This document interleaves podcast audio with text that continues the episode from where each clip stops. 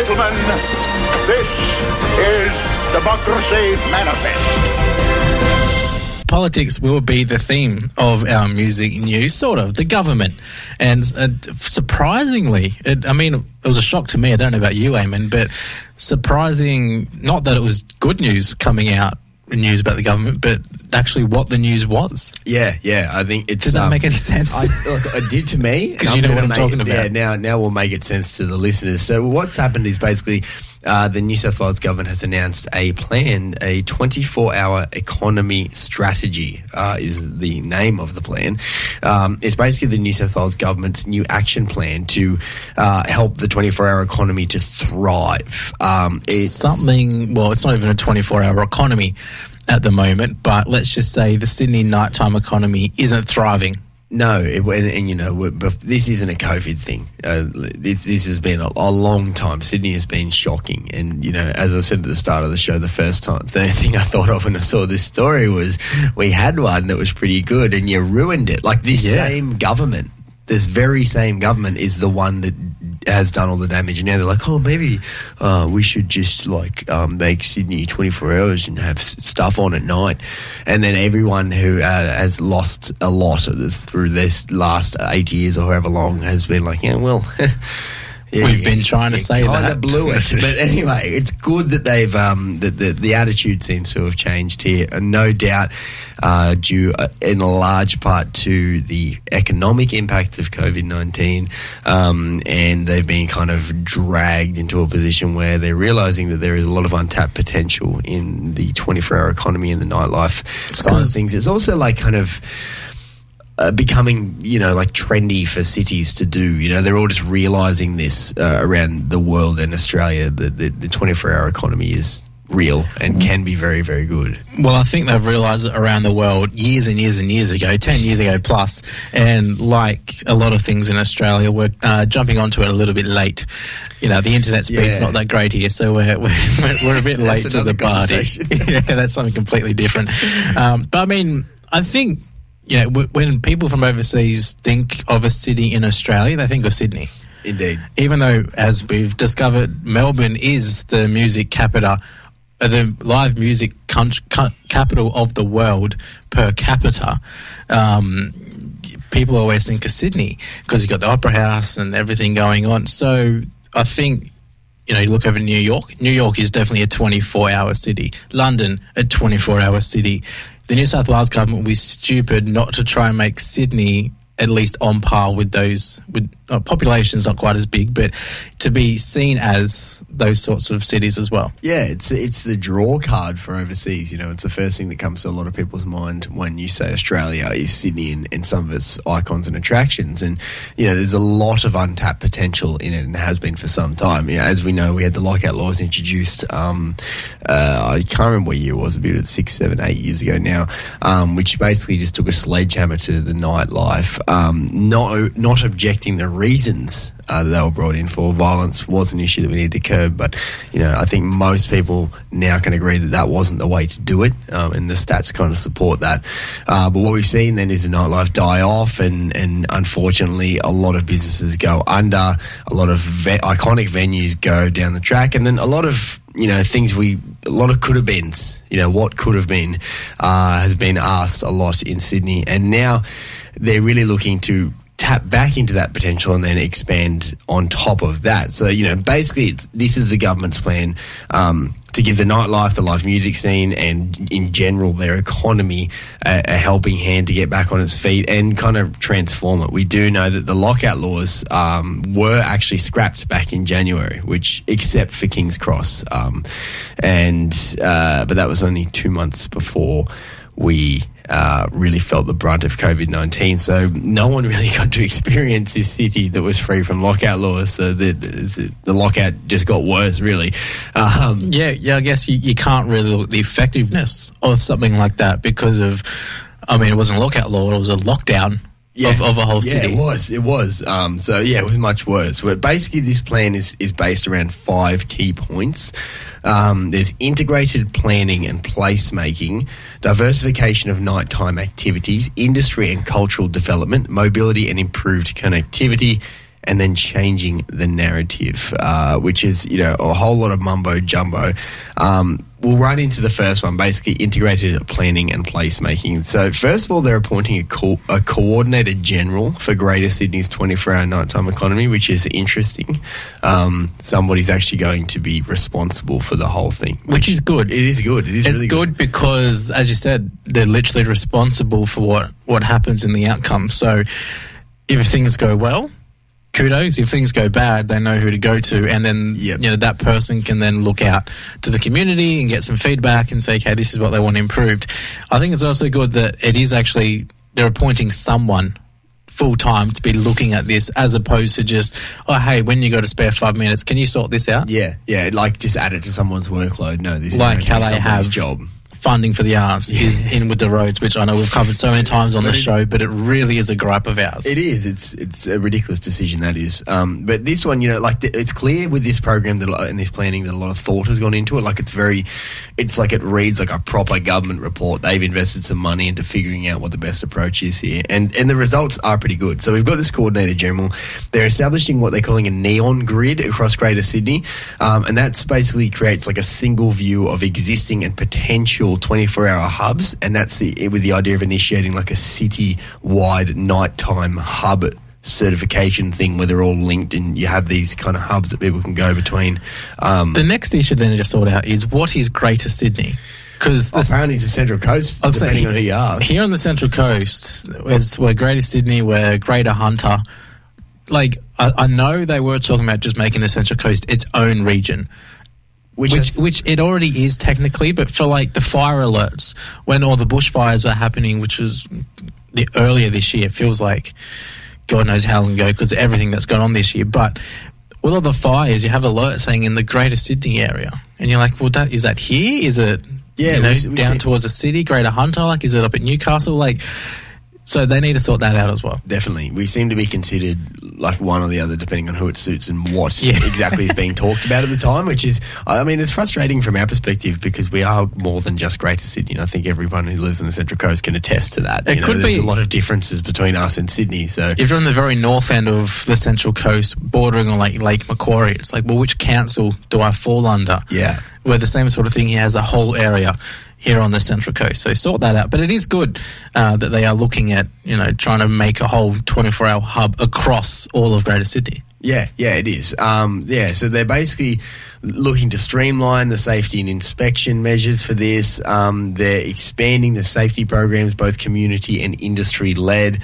Um, they're looking at like influencing streetscapes, atmospheres, a whole bunch of interesting stuff. I mean, like it, it sounds like government mumbo jumbo, but I suppose it is important building blocks to this. Well, the one that Um, I that stood out to me was the identifying and then looking to preserve places of historical and cultural significance.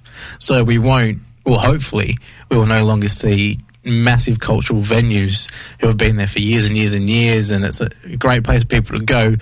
Suddenly having to shut down. Yeah, and that also, I mean, uh, you presume that means that, like, the encroachment of development won't be able to impact some of these You hope places. so. Yeah, we hope so.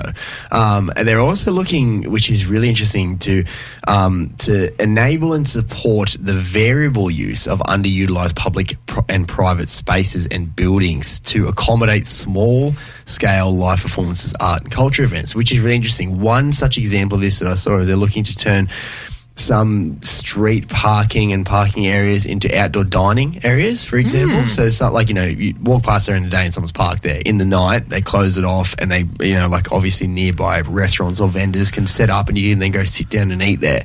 Um, like a food truck market, maybe. Yeah, yeah. So like they're actually, which is really cool. I mean, when when you think of Sydney through the eyes of a tourist, if you're walking around, then all of a sudden they've transformed an area of Hmm. the city in the night to accommodate a sprawling nightlife, then that's going to be very exciting for you. Well, what I'll liken that to is if you've ever gone to like a, a major concert or in a, some sort of event around Homebush, ANZ Stadium, or the, the arena there, which I forget the name of it now, Qudos Bank Arena. Yeah.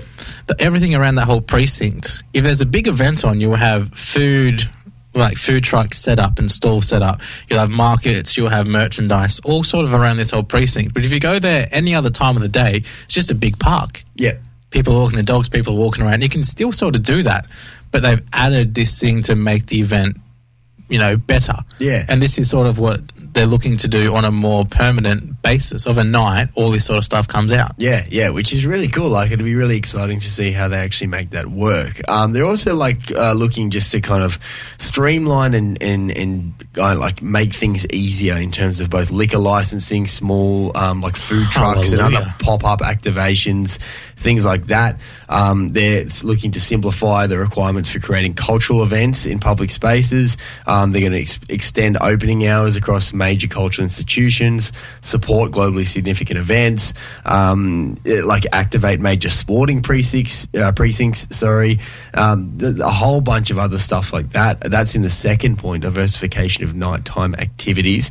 Um, then they're going to work with industry and industry and cultural development. Um, they're going to develop like proper nuanced um, playbooks depending on the sectors or subsectors within sectors. So like a, a kind of tailor-made approach depending on what you're doing and what your industry is doing, and which is good. Like so, you're not going to see, you know. A one size fits all approach applied to certain parts of the nighttime economy when they shouldn't be. Um, they're looking to ensure that, that these spaces are affordable, especially for creatives, um, and they're looking to uh, like engage properly with these businesses and, and make sure that they're actually understanding what is required here.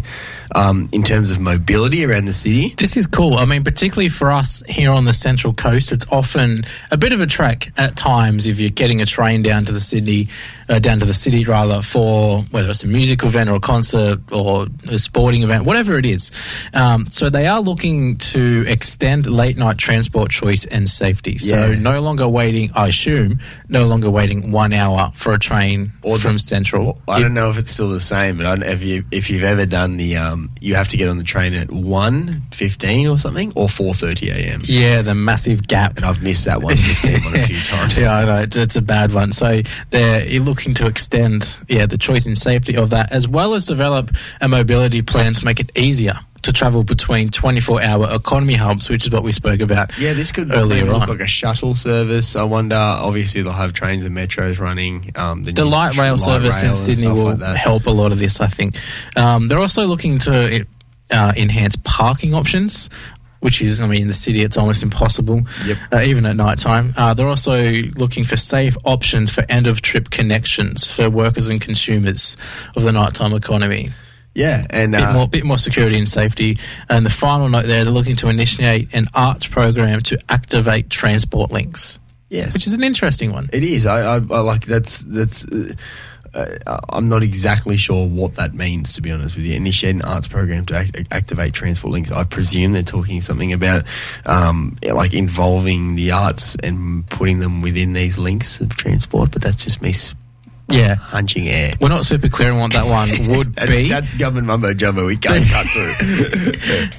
Um, the final one is changing the narrative, which, if you are long term listeners of Homebrewed, you're probably familiar with what the current narrative is. They want to change all that. that is that Sydney is dead, and yeah, which it has been. Yeah, essentially, it pretty much. Yeah, um, so they want to change all that, which it, it involves quite quite a bit. They want to activate local marketing and promotions of nighttime industries via the Neon Grid, which is what we spoke about earlier with the twenty four hour hubs. So the marketing around those areas will be, hey, this cool thing's happening over here. Check it out. There might be billboards. You can get it. You can get a, a tram to here for free or for cheap, or you know, just trying to promote it a little bit more and a little bit better.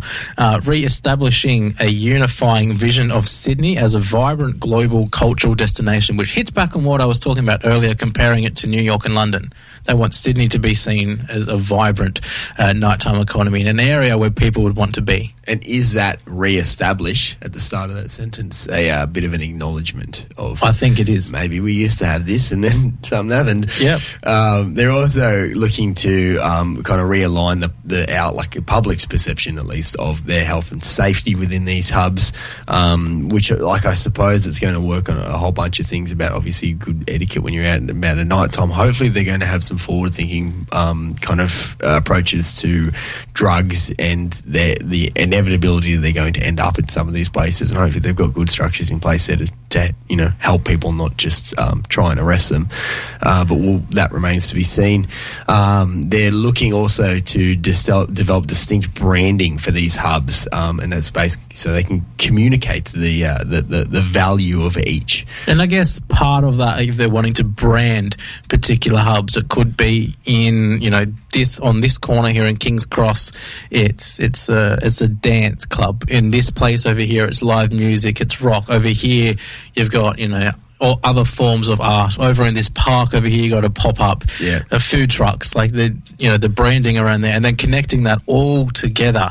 Um, I guess through the neon grid that they're discussing. Yeah, yeah, which is they're they're trying to make that grid also a digital and a centralized information platform, so that's so, so that everyone can kind of connect through it, to look at what's going on in it. So it's actually really interesting stuff. It's forward thinking in terms of how your city is going to look um, and how it's- they're going to implement this. I mean, we'll have to wait and see, but the intention is good. It's clear that a lot of planning has gone into it. I was going to say it's very detailed, which is normally when we get something from the government about the arts, it's just it seems like it's thrown together at last minute. But this is this is the opposite of that. Like it is so detailed. It, it's it's got me a little bit excited. It does. It does. Make, it, it's got me excited too. Um, it's all in the execution, obviously, but the, the intent is is in a good spot at the moment. So I'm glad that we can talk positively about what the New South Wales government is planning for Sydney's nightlife, uh, because it hasn't been that way for the whole entire time we've been on over it. I think. uh, but uh, that wraps up this week's music news.